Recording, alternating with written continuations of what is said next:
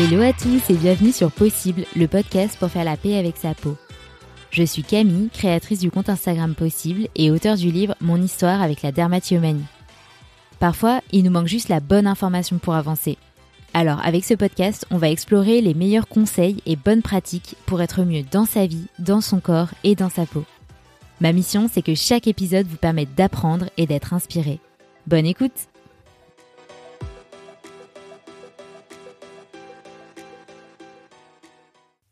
Est-ce qu'il y a un lien entre dermatillomanie et troubles alimentaires? Comme ça, j'aurais dit non. Mais depuis que j'ai lancé ce projet possible et que j'ai eu des centaines, voire des milliers de discussions avec vous, je me suis rendu compte que de nombreuses personnes qui souffraient de dermatillomanie avaient aussi un rapport troublé avec l'alimentation. Et ça a été mon cas. Pendant des années, j'ai souffert de boulimie vomitive et c'était vraiment un trouble qui était complémentaire avec la dermatillomanie. Dès que la dermatillomanie allait mieux, c'était la boulimie qui prenait le relais et inversement. Donc c'est un peu comme si c'était mes deux béquilles et elles jouaient au ping-pong, euh, mais tant que le problème de fond n'était pas réglé, j'en avais vraiment besoin dans ma vie. C'était mes refuges émotionnels. Avec du recul, en fait, j'ai compris que la dermatillomanie et les troubles alimentaires avaient plein de points communs. Déjà, c'est des troubles de l'hypercontrôle. Donc dans le cadre de la dermatillomanie, on essaye de contrôler sa peau, de lisser son aspect et dans le cadre des troubles alimentaires, on essaie de contrôler son poids, sa silhouette, euh, l'aspect de son corps. C'est des troubles qui touchent souvent aussi un même type de personnes, des personnes hypersensibles, perfectionnistes, anxieuses, avec une mauvaise estime d'elles-mêmes. Et enfin, c'est des troubles qui touchent le corps, le rapport que l'on a avec notre corps. Dans les troubles alimentaires qu'on appelle TCA, on retrouve la boulimie, l'hyperphagie, l'anorexie ou les phobies alimentaires.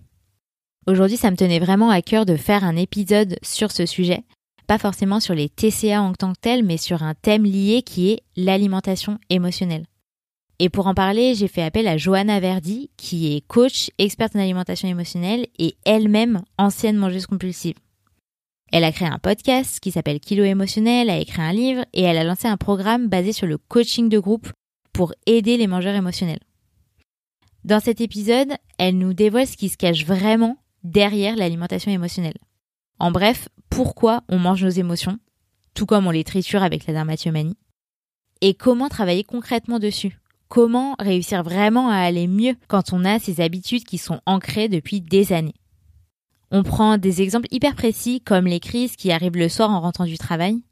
Et euh, c'est assez incroyable de voir les parallèles entre le rapport troublé à l'alimentation et la dermatillomanie. C'est vraiment les mêmes mécanismes qui sont à l'œuvre.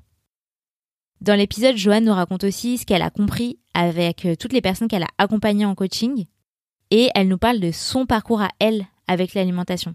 Comment elle a touché le fond et comment elle est remontée. Donc c'est un épisode hyper concret qui donne plein de conseils pour aller mieux et apaiser son rapport à l'alimentation, à son corps et aussi à sa peau. Donc j'espère que ça vous plaira. C'est parti. Hello Joanne, merci beaucoup d'être là. Salut Camille. Je suis super contente d'avoir cette discussion avec toi qui va sûrement aider plein de personnes. L'alimentation, c'est un gros sujet. On mange tous euh, chaque jour, mais parfois au-delà de la mission physiologique, l'alimentation peut aussi être un refuge émotionnel. Donc on va se jeter sur la nourriture, on va devenir un peu prisonnier de la bouffe et ça a un vrai impact sur notre vie, notre santé, notre peau, notre poids, notre confiance en nous. Alors j'aimerais vraiment qu'on creuse ce sujet avec toi aujourd'hui pour voir ben, pourquoi on fait ça, comment essayer d'aller mieux par rapport à tout ça. Alors pour commencer, est-ce que tu pourrais nous rappeler les signes qui montrent qu'on est un mangeur ou une mangeuse compulsive? Alors, ces signes, alors moi déjà, j'en parle en connaissance de cause parce que avant d'être coach euh, et de m'être spécialisée sur le sujet moi-même, euh, j'ai été une mangeuse compulsive hein, pendant vraiment euh, plus de 15 ans. J'ai mangé mes émotions, comme on dit. J'utilisais la nourriture comme un réconfort. Euh, soit je mangeais trop parce que ça allait pas dans ma vie, donc c'était vraiment mon doudou, mon réconfort, mon remontant. Soit j'étais dans des phases de restriction parce que oui, j'avais envie de garder la ligne et donc je me mettais au régime. Donc voilà, j'ai été enfermée comme ça pendant pas mal d'années dans, dans le cycle restriction-compulsion. C'est vrai qu'aujourd'hui, les personnes que je travaille, j'arrive tout de suite à identifier en fait ce comportement de mangeuse compulsive. T'es une mangeuse compulsive, en gros, si t'as tendance à manger quand t'as pas faim tu te tournes plutôt vers des aliments réconfort, des aliments doudous, ça va être euh, du pain, euh, du sucre, des gâteaux, des choses qui te remplissent en fait. Tu vas manger ça de façon compulsive, c'est-à-dire de façon automatique. Tu as l'impression de plus être toi-même quand tu manges.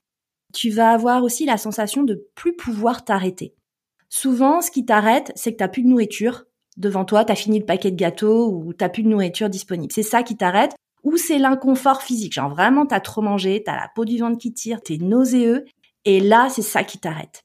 Et puis le dernier truc, le plus important, je pense, c'est ce qui se passe après. C'est qu'après la prise alimentaire, t'es vraiment envahi par un sentiment de honte et de culpabilité. Tu t'en veux. Donc tu vois, si des personnes qui nous écoutent se reconnaissent dans euh, un certain nombre de ces signes qui en général fonctionnent ensemble, bon, ça donne quand même des indications qu'aujourd'hui tu as une relation dysfonctionnelle avec la nourriture.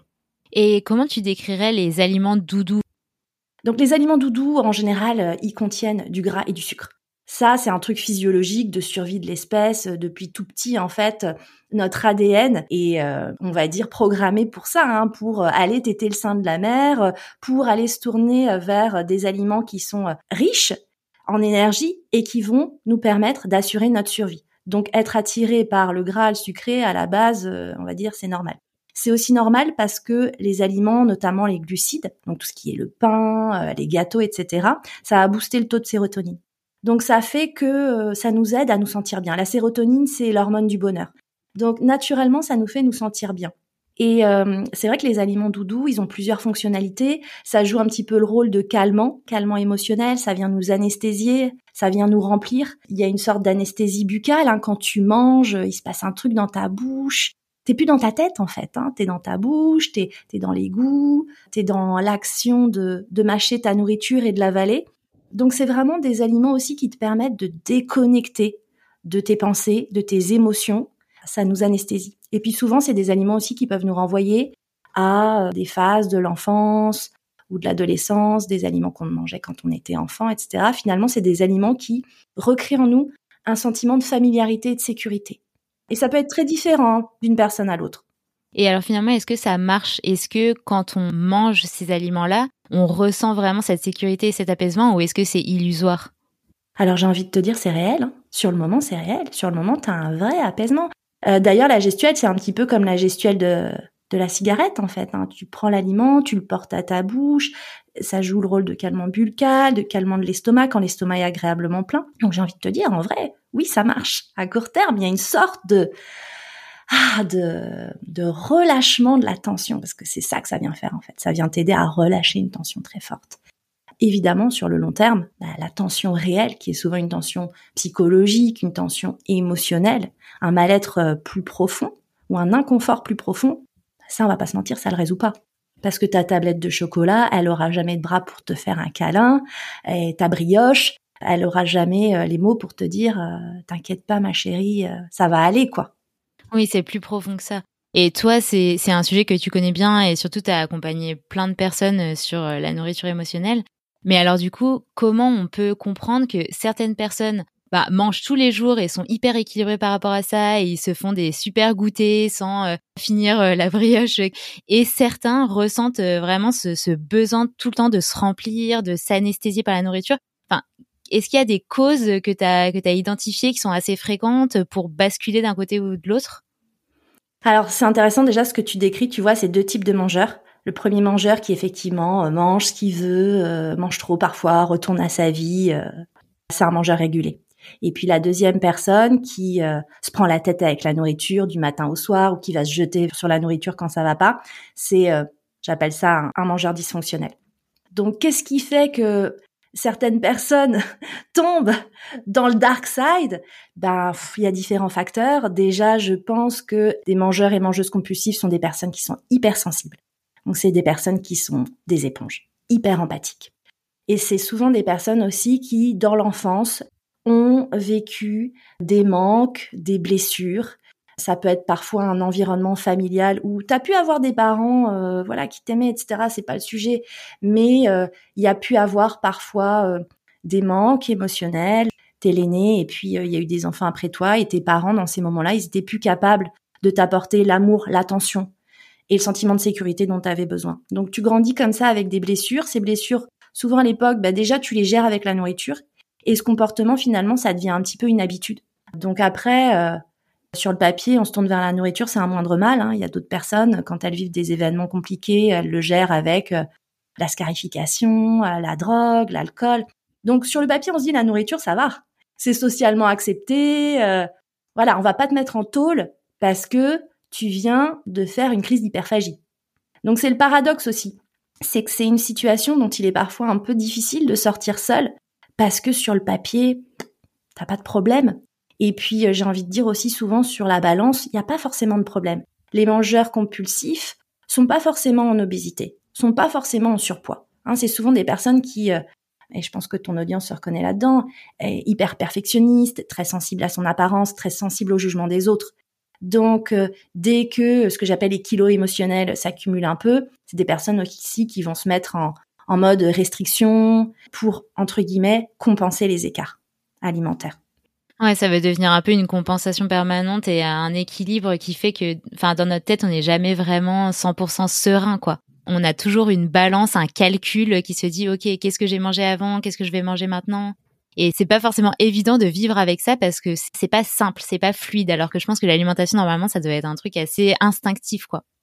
Et puis c'est accentué, j'ai envie de te dire aussi, par la diet culture, parce qu'aujourd'hui, même des mangeurs régulés deviennent malgré eux des mangeurs dysfonctionnels parce que on te bombarde tellement de messages nutritionnels contradictoires, même sur ce qu'il faut manger. Un jour on dit ah le saumon c'est super, le lendemain on dit ah là là non mais c'est bourré de métaux lourds, faut éviter le saumon, faut plutôt manger, tu vois. Et en fait, même des personnes qui à la base sont des mangeurs et des mangeuses régulés se retrouvent dans ce qu'on appelle la restriction cognitive permanente. Donc ça va être notamment des nanas qui disent ah non ce midi je prends pas de dessert, je fais attention. Ou ce côté euh, genre ah j'ai mangé ah va falloir que j'aille cramer ça à la gym. C'est des comportements qui sont tendancieux. Et tu peux basculer de l'autre côté. Bah, c'est ce que j'allais dire parce que je pense que finalement des blessures dans l'enfance, enfin on en a tous, euh, on n'a jamais une éducation parfaite, euh, une vie scolaire parfaite, enfin on accumule un peu des petits cailloux comme ça au fil de notre vie. On fait avec les ressources qu'on a pour essayer de les dépasser. Donc bon bah parfois ça peut être justement la dermatillomanie, c'est aussi un refuge émotionnel. Et la nourriture parce que c'est tous les jours, on est confronté plusieurs fois par jour à la nourriture, donc c'est tellement entre guillemets facile de d'essayer de tamponner un peu toutes ces, ces blessures avec ça. Mais j'ai quand même la sensation que le, le contexte dans lequel on vit, où il y a beaucoup de pression sur l'apparence et la mise en avant d'un certain type de physique, qui est d'ailleurs pas forcément euh, classique parce que je sais plus j'avais vu une étude comme quoi la taille moyenne de la femme en France était du 38 ou du 40 ou quelque chose comme ça. C'est du 42 c'est du 42 Et les mensurations des mannequins de podium, c'est 2% de la population mondiale. C'est des extraterrestres donc ça paraît assez incroyable de se dire qu'on voit tout ça tout le temps à la télévision, sur les pubs, euh, et on, pense que c'est euh, le physique à atteindre, alors en fait il est juste pas accessible. Enfin en fait on a tous une morphologie qui nous a été donnée à la naissance qui a ses avantages et ses inconvénients. Mais en fait, voilà, parfois d'avoir euh, des grosses cuisses, c'est top parce qu'on va pouvoir faire plein de sports, être hyper endurant, etc. On a tous nos, atouts, mais on se retrouve un peu forcé de euh, rentrer dans un moule qui fait que ça impacte aussi notre relation à la nourriture parce qu'on se dit bah si je mange moins, je vais pouvoir euh, ressembler à ça alors que c'est pas le cas. L'impact de la société, de la, mise en avant de la minceur, il est énorme en fait dans le rapport alimentaire. Ouais, et puis avant en fait, euh, ce qui se passait c'est que se comparer c'est normal. C'est pareil, ça te permet de te jauger, de te positionner dans le groupe. Mais avant, tu te comparais à qui? Tu te comparais à ta cousine, aux gens qui habitaient dans ton village ou dans ta ville. Aujourd'hui, tu te compares à des stars du show business, des mannequins. Moi, je suis une petite nana euh, d'origine juive marocaine, je fais 1m62, je peux aller regarder une vidéo What I Eat in a Day d'une mannequin norvégienne qui fait 1m80 et 50 kilos, tu vois, et essayer de manger comme elle dans l'espoir de lui ressembler. Et comme tu dis, effectivement, je pourrais manger comme elle, je ne lui ressemblerai jamais. Donc effectivement, aujourd'hui, tu te retrouves à te comparer à des personnes qui effectivement ne sont pas forcément, on va dire aussi, de ton univers, ont accès à un certain nombre de ressources, que ce soit euh, des logiciels de retouche euh, d'image, que ce soit la chirurgie esthétique, qui en fait fausse les idéaux de beauté. Et te donne l'illusion que tu peux facilement accéder à ça en faisant telle routine, telle routine beauté, tu vas suivre la routine beauté de Kim Kardashian, tu vas avoir sa peau, tu vas suivre la routine sport de Gilo, tu vas avoir ses abdos. Et du coup, en fait, tu vis dans une illusion, une sorte d'espoir, mais qui est un espoir toxique permanent de quand j'y arriverai, quand j'aurai perdu du poids, enfin, ma vie pourra commencer. Et ça, je pense que euh, c'est hyper euh, toxique aujourd'hui, en effet. Mais alors du coup, est-ce que la toute première clé pour essayer d'apaiser sa relation à la nourriture, c'est déjà d'apaiser sa relation à soi, à son corps? C'est de déconstruire beaucoup de choses, beaucoup de salades qu'on nous a fait avaler pendant des années, déconstruire en fait euh, beaucoup de dictates alimentaires. Je parlais tout à l'heure de toutes ces infos contradictoires qui vraiment en fait font de nous des mangeurs et des mangeuses anxieux. Euh, ça c'est la première chose. Et puis effectivement déconstruire aussi tout ce qu'on a pu entendre sur ce qui définissait notre identité et notre valeur. Moi, titre perso, par exemple, pendant des années, euh, au collège notamment, j'avais des lunettes, appareils dentaires, des semelles orthopédiques. J'étais la première de la classe, mais la dernière choisie dans les cours de PS ça a construit chez moi cette identité de je suis nulle en sport. Je suis pas faite pour le sport. Je suis un cerveau, mais je suis pas un corps capable de faire du sport. Il a fallu que j'attende la petite trentaine pour commencer en fait à mettre en mouvement et à aimer ça. Et aujourd'hui, d'ailleurs, j'ai oublié le mot sport. Hein. Moi, je préfère le mot mouvement. Le mouvement est devenu une composante vitale de ma vie. Donc, tu vois, il y a ce côté aussi pour redevenir un mangeur régulé faut se libérer de toutes ces couches identitaires qui en fait ne sont pas les nôtres. C'est comme des graines qui ont été implantées par d'autres personnes en nous et qui en fait euh, aujourd'hui euh, sont juste hyper toxiques quoi. Et comment on fait pour les identifier? Pour identifier ces couches-là, bah écoute, déjà, il faut s'observer. Il faut observer, et moi c'est pour ça j'adore utiliser la nourriture et le comportement dysfonctionnel avec la nourriture comme porte d'entrée vers des choses plus profondes. Quand effectivement tu vois que tu te jettes sur la nourriture à la moindre contrariété ou tu y penses du matin au soir, etc. Ça, ça te donne des indications. Et ensuite, commencer à s'observer. Ok, euh, là par exemple, je me suis jetée sur la nourriture après ma journée de boulot. Qu'est-ce qui s'est passé? Qu'est-ce qui s'est passé dans la journée? Qu'est-ce qui s'est passé dans la matinée? Parce qu'en général, ce moment où tu craques, c'est trop tard. Et ça renvoie à un moment beaucoup plus tôt dans la journée. C'est peut-être ta collègue qui est passée te voir dans ton bureau qui t'a dit "Eh, on fait une pause café" et tu lui as dit "Ah non, je peux pas, j'ai trop de boulot." Et ta copine elle est repartie et t'as pas fait de pause. Hein, c'est peut-être ces 15 minutes de pause que tu t'es refusé qui ont fait que t'as craqué en fin de journée. Donc je pense que vraiment la clé, c'est déjà l'observation de nos propres comportements avec curiosité, avec bienveillance. Et quand tu te jettes sur la bouffe, au lieu de te dire putain c'est foutu, je suis vraiment une grosse vache, je suis une merde, j'ai encore tout gâché, bah de te dire mais en fait c'est quoi la leçon là que je dois tirer? Quitte à avoir merdé, est-ce qu'il y a une leçon que je peux tirer? Est-ce qu'il y a un enseignement? Est-ce qu'il y a une observation que je peux retirer de tout ça? Et c'est ça qui petit à petit t'aide à en sortir. Après, on va pas se mentir, il y a des fois des choses t'as pas envie d'observer, t'as pas envie de voir. Si t'anesthésies, c'est que t'as parfois aussi des choses qui sont vraiment refoulées et finalement, manger ou avoir d'autres comportements dysfonctionnels, ça t'aide à enfouir encore plus profondément en toi ces choses refoulées. Donc c'est pour ça que parfois travailler avec une tierce personne ou travailler en thérapie de groupe, par exemple, moi j'ai une, approche de groupe qui est juste exceptionnelle, ça t'aide à faire remonter les choses que tu n'avais pas envie de faire remonter. Parce que tu trouves qu'en entendant le parcours des autres, ça te ça t'inspire et ça te fait prendre conscience de choses que tu n'arrivais pas forcément à identifier chez toi?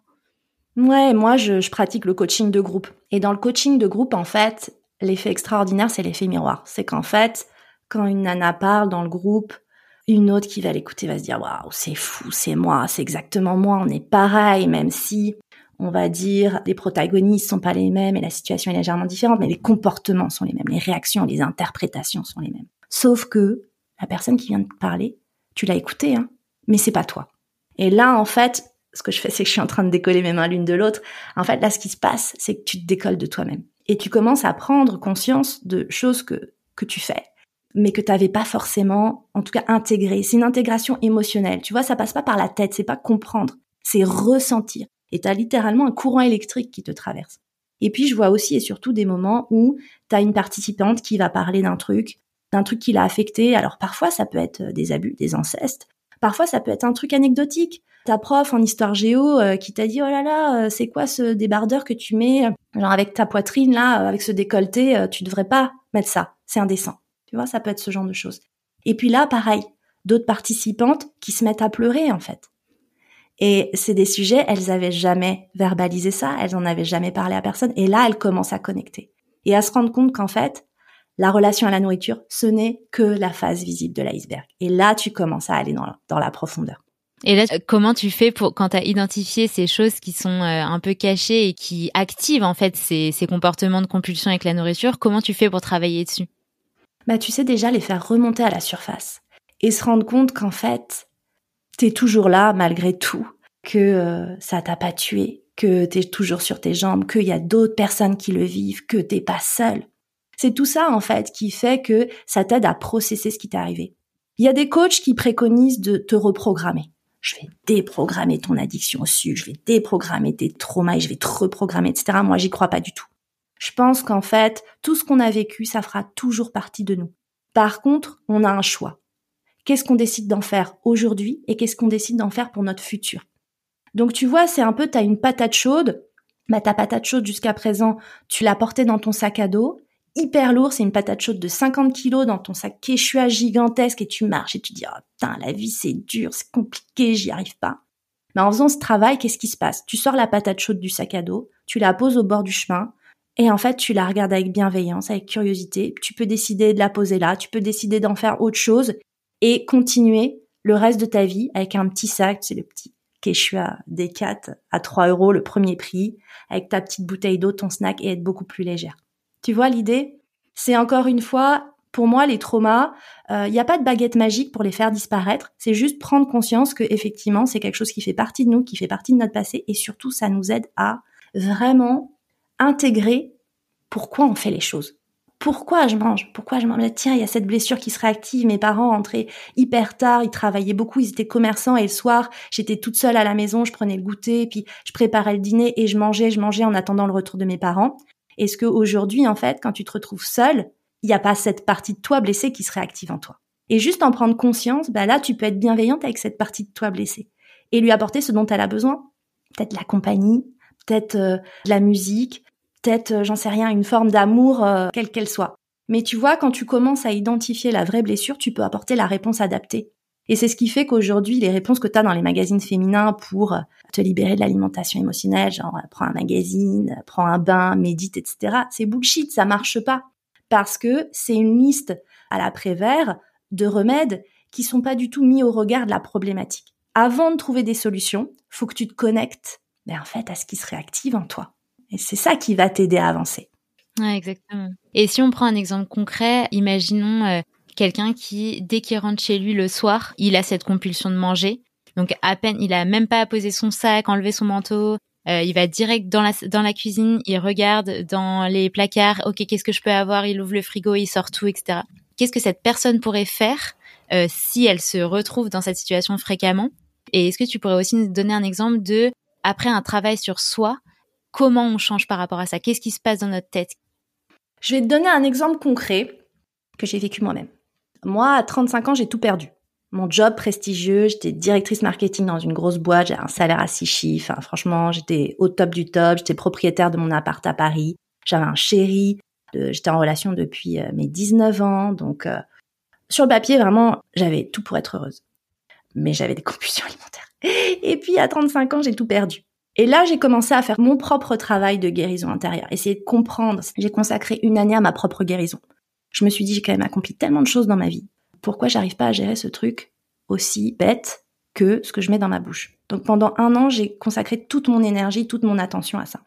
Et j'ai commencé à faire ce travail, à faire ce travail d'observation.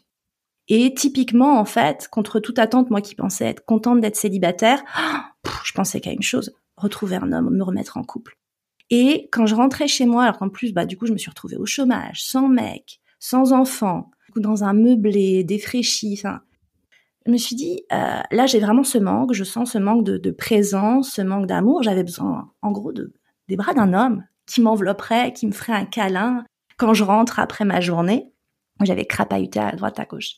Et j'ai commencé à mettre en place, on va dire, des remèdes court terme qui me faisaient du bien et qui venaient nourrir, en fait, ce manque. Donc j'ai commencé à m'offrir par exemple des fleurs. J'avais un petit bouquet de fleurs. Euh, mon fleuriste se faisait livrer tous les jeudis. Donc tous les jeudis, j'achetais mon petit bouquet de fleurs, 5-7 euros. Hop, c'était dans mon vase. Et dès que je poussais la porte de chez moi, je me sentais aimée, je me sentais validée, je me sentais vivante. Autre chose que j'ai fait par exemple, c'est euh, acheter mon parfum d'homme préféré, Dior Homme, parfumer un plaid. Et dès que j'avais un petit coup de mou le soir, hop, je m'enveloppais dans mon plaid parfumé avec cette odeur masculine et me lançais. Euh, moi, j'adore rire. Je pense que dans une relation de couple aussi, quelque chose qui m'anime, c'est rigoler ensemble. Et je me lançais un grand classique de film comique. Voilà. Et ça, ça venait nourrir chez moi ces besoins profonds. Et j'avais conscience que oui, je pouvais aussi défoncer un pot de glace ou une tablette de chocolat, mais ça n'allait pas m'apporter ce dont j'avais besoin, les bras d'un homme. Et dans ton exemple du boulot, la personne qui revient comme ça après le boulot et qui défonce la bouffe, bon ben, j'ai envie de te dire, si ça se reproduit, Ça s'est produit dans l'autre sens. Moi, je prenais 12 petits déjeuners avant d'aller au boulot. enfin, j'exagère pas 12, mais j'en prenais un, puis je me disais, allez, je me resserre, et je me resserre, allez, je rajoute des fruits, allez, je rajoute du musclé, allez, je rajoute de... Bref, c'était sans fin. En fait, j'avais qu'une appréhension, c'était arriver au boulot. Je détestais mon boulot. Mon boulot n'avait pas de sens, ça me suçait la moelle, j'avais un, boss au-dessus de moi qui était un micromanager, qui n'était pas forcément compétent, qui me donnait des leçons toute la journée. En vrai, je bossais trois heures le matin et je faisais rien l'après-midi. Je souffrais de bore-out. Donc, euh, effectivement, manger le matin, c'était quoi? C'était juste de la procrastination de ne pas y aller. Et peut-être que la personne qui va manger le soir après le boulot, bah, dans l'autre sens, c'est juste elle décompresse de sa journée de merde donc, si effectivement, journée après journée, tu passes 8 heures au boulot de journée de merde, ben, le problème n'est pas la nourriture. Le problème, c'est pourquoi t'es dans un boulot qui ne te convient pas? Est-ce que déjà à court terme, il y a des choses que tu peux changer dans ton boulot?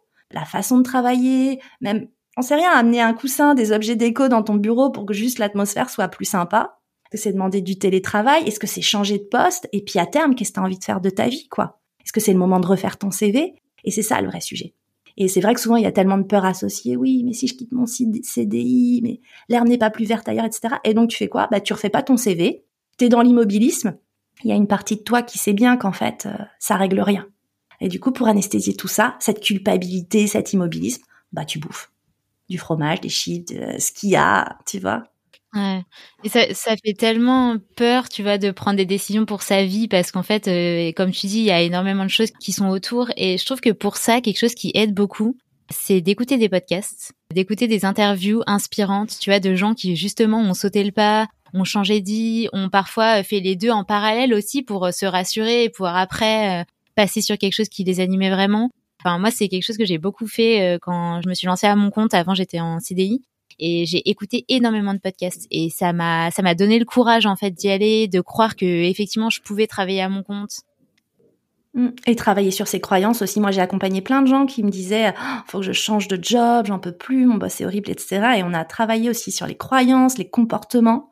Et en fait, au bout du bout, je pense notamment à une de mes clientes qui est partie de sa boîte et contre toute attente, en fait, elle a eu un pot de départ génial, était presque triste de quitter la boîte qu'elle pensait être euh, hyper toxique. Et elle a eu une lettre de recommandation de son boss toxique. Parce que dans les six mois qui, ont précédé ça, ces six mois de coaching, elle fait un gros travail aussi sur ses croyances, sa façon d'être au travail, sa façon d'être avec les autres, sa façon de surinterpréter parfois aussi certains messages. Et ce qui a fait que, ben, elle était juste bien euh, dans son boulot et il y avait plus la même urgence il n'y avait pas non plus la même énergie. Hein. Tu vois, quand, quand je dis euh, ton job il te suce la moelle, effectivement, ce qui est compliqué, c'est d'aller postuler ailleurs parce que on sent cette énergie, on va dire, qui est euh, amoindrie. Donc, dans tous les cas, je pense que la première étape, c'est comment est-ce que tu peux être mieux là, maintenant, tout de suite, sans attendre d'avoir changé de job, d'avoir changé d'équipe ou de t'être mise à ton compte, parce que il y a plein d'améliorations qu'on peut faire à court terme, mais à condition d'avoir identifié le problème et de faire face au problème, d'ouvrir les yeux sur le problème. Et si les personnes qui nous écoutent se reconnaissent dans ces comportements d'alimentation émotionnelle et veulent commencer à aller mieux, est-ce que tu aurais trois petits exercices à nous donner euh, qu'elles pourraient commencer à mettre en place? Alors, exercice. Alors déjà, je voudrais juste faire un disclaimer il n'y a pas de solution miracle. Tu vois, en fait, quand on est dans ces problématiques, et ça, c'est aussi le problème de notre monde moderne, c'est que tu dis, t'as un problème, tu vas regarder une vidéo YouTube, tu vas lire un blog post qui va te dire les 10 conseils pour. Et j'en parlais un petit peu tout à l'heure, tu vas trouver euh, 10 conseils pour se libérer de l'alimentation émotionnelle.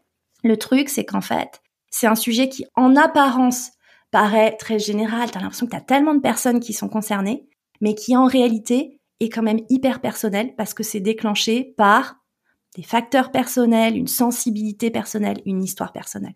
Donc tu vois, je veux pas tomber dans l'écueil de pratiquer ces exercices et tout va se solutionner.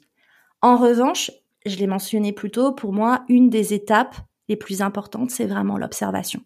Donc, comme on a un comportement dysfonctionnel avec la nourriture, ce qu'on peut faire déjà, c'est observer notre comportement alimentaire. Est-ce qu'il y a des moments où j'ai envie, par exemple, à la brasserie, de manger, je rêve de commander une entrecôte avec des frites, mais je commande la salade du jour au poulet parce que je me dis que c'est plus raisonnable et que le steak frites va me faire grossir. Je mange la salade au poulet au final, je pique la moitié des frites de mon voisin et puis en fait, deux heures plus tard ou en fin de journée, bah, je me jette sur une tablette de chocolat. Est-ce que déjà il y a des moments où il y a un décalage entre ce dont j'ai vraiment envie Est-ce que ma tête me dit de manger? Donc ça, ça peut être vraiment une première étape importante. Est-ce que aussi je peux améliorer ma présence avec la nourriture? Est-ce que quand je mange, même si je mange, désolé d'être familière, de la merde, allez, je mange, je fais une compulsion, je fais de la merde, est-ce que je peux au moins me faire le cadeau d'être vraiment avec cette nourriture? Si c'est, euh, un pot de Nutella, ok, tu cherches du plaisir immédiat, est-ce que au moins tu peux être avec ton pot de Nutella et aller extraire ce plaisir immédiat? Pour prendre conscience de ce que ça t'apporte et de ce que ça ne t'apportera pas. Quand on est mangeur ou mangeuse émotionnelle, il y a une forme chez nous, on va dire, d'immaturité. C'est-à-dire qu'on a un inconfort et on veut le soulager immédiatement. D'une certaine façon, c'est de l'immaturité. Rentrer dans cet âge adulte, hein, quel que soit notre âge réel, cette phase de maturité, c'est aussi en fait commencer à accueillir, à accepter nos propres comportements et à arrêter de se juger et à se dire voilà, ok, là j'en suis là, c'est mon point de départ, c'est la merde, j'ai mangé un pot de Nutella ce soir, c'est mon point de départ. Qu'est-ce que j'ai pu observer comme leçon? Qu'est-ce qui s'est passé? Est-ce que j'ai été avec mon pot de Nutella? Et souvent, ce que tu vas observer, c'est qu'en vrai, quand tu fais une compulsion alimentaire, t'es pas avec ta bouffe. Tu veux pas être avec ta bouffe. Donc tu vois, se poser euh, une chaise, une assiette, ça c'est vraiment aussi des choses qui aident vraiment déjà à être dans, l'observation. Et puis, troisième conseil que je pourrais donner, c'est euh, libérer la parole sur le sujet, en parler. Quand tu commences à en parler autour de toi, t'hallucines du nombre de personnes qui sont concernées. Et tu leur fais un cadeau parce que tu libères la parole pour ces personnes aussi. Tu leur donnes la possibilité d'en parler. Puis toi, tu te fais un cadeau parce que tu te rends compte que t'es ni seul ni détraqué. Donc, euh, je pense que vraiment en parler aussi, sans honte, sans culpabilité, t'es humain, tu fais de ton mieux. C'est une étape super importante sur le chemin de la, guérison. Alors j'aime pas le mot guérison, je préfère le, mot, on va dire, euh, libération, être plus libre. Ah, super, bah, écoute, merci beaucoup, c'est hyper clair et je pense que ça va parler à énormément de gens. Et c'est important que tu mentionnes le fait qu'il n'y a pas de solution miracle et que finalement, on s'est tellement habitué à ça, à la pilule qui va résoudre le problème, à la solution en trois points, que finalement ça nous ça nous dédouane un peu de de faire ce vrai travail de fond qui doit être fait en fait dans tous les soucis de santé mentale, que ce soit voilà les problèmes d'alimentation, mais la dermatillomanie c'est pareil. Souvent le travail d'observation il est euh, il est indispensable. Il faut réussir à prendre du recul face à son propre comportement pour comprendre ce qui se passe. Quand est-ce que ça arrive? Quelles pensées sont là avant, pendant, après? Quels comportements l'ont déclenché? Enfin, c'est la base de la base mais c'est d'ailleurs le plus difficile à faire parce que comme tu dis, c'est ce qu'on repousse le plus. On n'a pas envie de voir ça. On a envie de rester dans notre fonctionnement automatique qui euh, jusqu'ici a toujours été comme ça et c'est notre béquille. Et même si c'est très difficile et inconfortable au début, c'est derrière l'inconfort que se situe euh, le plus important et le plus beau. Donc euh, il faut tenir et, après on, on se sent tellement plus aligné avec soi-même et on peut vivre une vie beaucoup plus simple. Ouais, je pense surtout aussi dans ces comportements. Là, le problème, c'est que on se dévalorise et on n'a pas confiance en nous. Et donc, c'est tellement plus simple d'aller finalement déléguer le sujet à d'autres personnes, à des experts. Et c'est ce qui se passe, je pense, avec les problèmes de peau, et c'est ce qui se passe avec les problèmes de poids. C'est que tu vas avoir des experts, nutritionnistes, diététiciens, ou le dernier coach à la mode qui va te présenter euh, ses méthodes miracles et ses avant-après et tu n'as tellement pas confiance en toi pour trouver la solution que tu te dis que c'est l'autre, c'est les experts qui vont te dire quoi faire, quoi manger, quoi mettre sur ta peau, quand, comment. Alors que la réalité, c'est, moi je suis vraiment sur la bio-individualité, ce qui est bon pour une personne ne sera pas forcément bon pour une autre. Et je pense que ça vaut pour la peau, ça vaut pour l'alimentation, ça vaut pour plein de choses en fait. Donc euh, c'est ça la clé aussi, c'est se faire confiance. Exactement, se faire confiance et prendre conscience que on a tellement de capacités, on est tellement capable en fait, et on est notre meilleur prescripteur, médecin, enfin tout, parce qu'en fait on se connaît mieux que personne quoi. Bon bah ça nous fait une bonne feuille de route déjà de travail. Je pense qu'on aura tous des petites choses à aller piocher dans cet épisode. Il y a déjà du boulot. voilà. Pour finir, est-ce que je vais te poser la question de la fin, c'est toi, qu'est-ce que tu fais au quotidien pour être bien dans ta peau? Alors, pour être bien dans ma peau, je pense que déjà, ce que j'ai fait, ce que j'ai changé, hein, parce que je t'ai dit, pendant longtemps, je n'ai pas été bien dans ma peau, hein, au global. C'est que déjà, j'ai accepté d'ouvrir, comme je dis, les volets sur ma beauté. Oui, des complexes, j'en ai comme tout le monde, mais j'ai commencé à apprécier, à mettre en valeur ce que j'avais chez moi. Par exemple, j'ai les cheveux bouclés. Pendant longtemps, je n'imaginais pas sortir de chez moi sans avoir fait un brushing. Ça prenait quand même beaucoup, beaucoup de bandes passantes dans ma vie, mes cheveux. Si j'étais pas à l'aise avec mes cheveux, j'étais pas à l'aise tout court pour me présenter au monde. Donc voilà, ouvrir mes volets sur ma beauté, apprendre à mettre en valeur ma beauté aujourd'hui. Aujourd'hui, je n'imagine plus faire des brushings. J'ai appris à faire ma curly routine. Je suis hyper au taquet sur le sujet. Avoir des vêtements qui sont à ma taille, des choses comme ça, toutes simples, mais ça change tout. Parce qu'effectivement, tu te sens grosse quand t'es saucissonnée dans tes fringues. Et t'es saucissonnée dans tes fringues, pas parce que t'es trop grosse, mais parce que tes fringues sont trop petites. Donc, faut juste upsizer les fringues. Donc voilà, ouvrir mes volets sur euh, les volets de ma beauté, ça, ça m'a, ça m'aide beaucoup à euh, travailler au quotidien sur euh, mes peurs et mes blessures. J'ai des peurs profondes, la peur du manque, manquer d'argent, manquer d'amour, enfin, qui remontent à loin. Et quelle que soit en fait mon avancée dans la vie ou ma réussite, qu'elle soit professionnelle ou qu'elle soit financière, je sais que je continue de travailler sur ça. Donc se rendre compte qu'en fait, la vie à chaque fois nous envoie des, nouvelles occasions d'apprendre et de nous perfectionner et euh, qu'on n'est pas détraqué si parfois certaines blessures font de nouveau surface, même si on pense les avoir travaillées, etc. Je pense que c'est juste différents stades, on va dire, d'avancée, d'expertise. Donc voilà. Continuer de travailler sur moi, sur mes peurs, continuer de prendre conscience que j'en ai, ça, ça m'aide énormément. Et puis la troisième chose aussi qui m'aide vraiment à me sentir bien dans ma peau et qui est devenue vitale, j'en ai parlé un petit peu plus tôt, c'est le mouvement. Le mouvement euh, physique est devenu vraiment une composante de ma vie, moi qui me suis toujours pensée euh, non sportive. Je peux pas imaginer ne pas faire de sport au moins tous les deux jours. Et c'est pas juste pour me sentir bien dans ma peau en termes de physique, c'est pour ma santé mentale aussi, parce que quand je suis sur mon elliptique ou quand je soulève de la fonte, je me sens puissante, je me sens capable, et puis en fait, contre toute attente, ça m'aide à résoudre plein de problématiques que j'ai dans la journée ou que j'ai dans le boulot. Et voilà, c'est vrai que les, solutions aux problèmes ou les idées, l'inspiration, je les ai moins devant l'ordinateur et plus sur mon elliptique. Donc euh, voilà, ça libère aussi mon esprit de beaucoup de choses. Ça m'aide à mieux gérer mon stress. Donc voilà, ça c'est vraiment une composante super importante. Donc voilà, en tout cas, ce qui m'a aidé.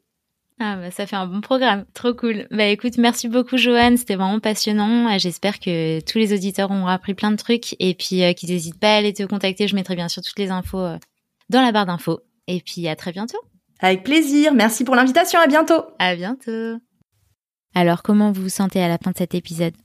J'espère vraiment qu'il vous a permis de comprendre que les troubles alimentaires, la dermatomanie ou n'importe quelle autre addiction, c'est souvent le symptôme d'un déséquilibre qui est plus profond et vous êtes toutes et tous capables de travailler dessus.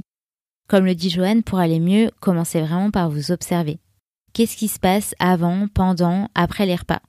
Quelles pensées vous avez? Est-ce que vous êtes tendu, apaisé? Est-ce que vous mangez vite? Est-ce que vous êtes tranquillement assis ou vous mangez debout? Ce petit exercice vous en dira déjà long sur ce qui se passe en vous. En tout cas, si vous avez aimé nous écouter, la meilleure façon de nous soutenir, c'est de laisser une note et un avis sur Spotify ou Apple Podcasts. Merci beaucoup à tous ceux qui l'ont déjà fait et à très vite pour un nouvel épisode.